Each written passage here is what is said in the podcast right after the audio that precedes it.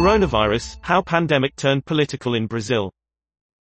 Brazil now has the world's second highest coronavirus death toll but the peak may still be weeks away.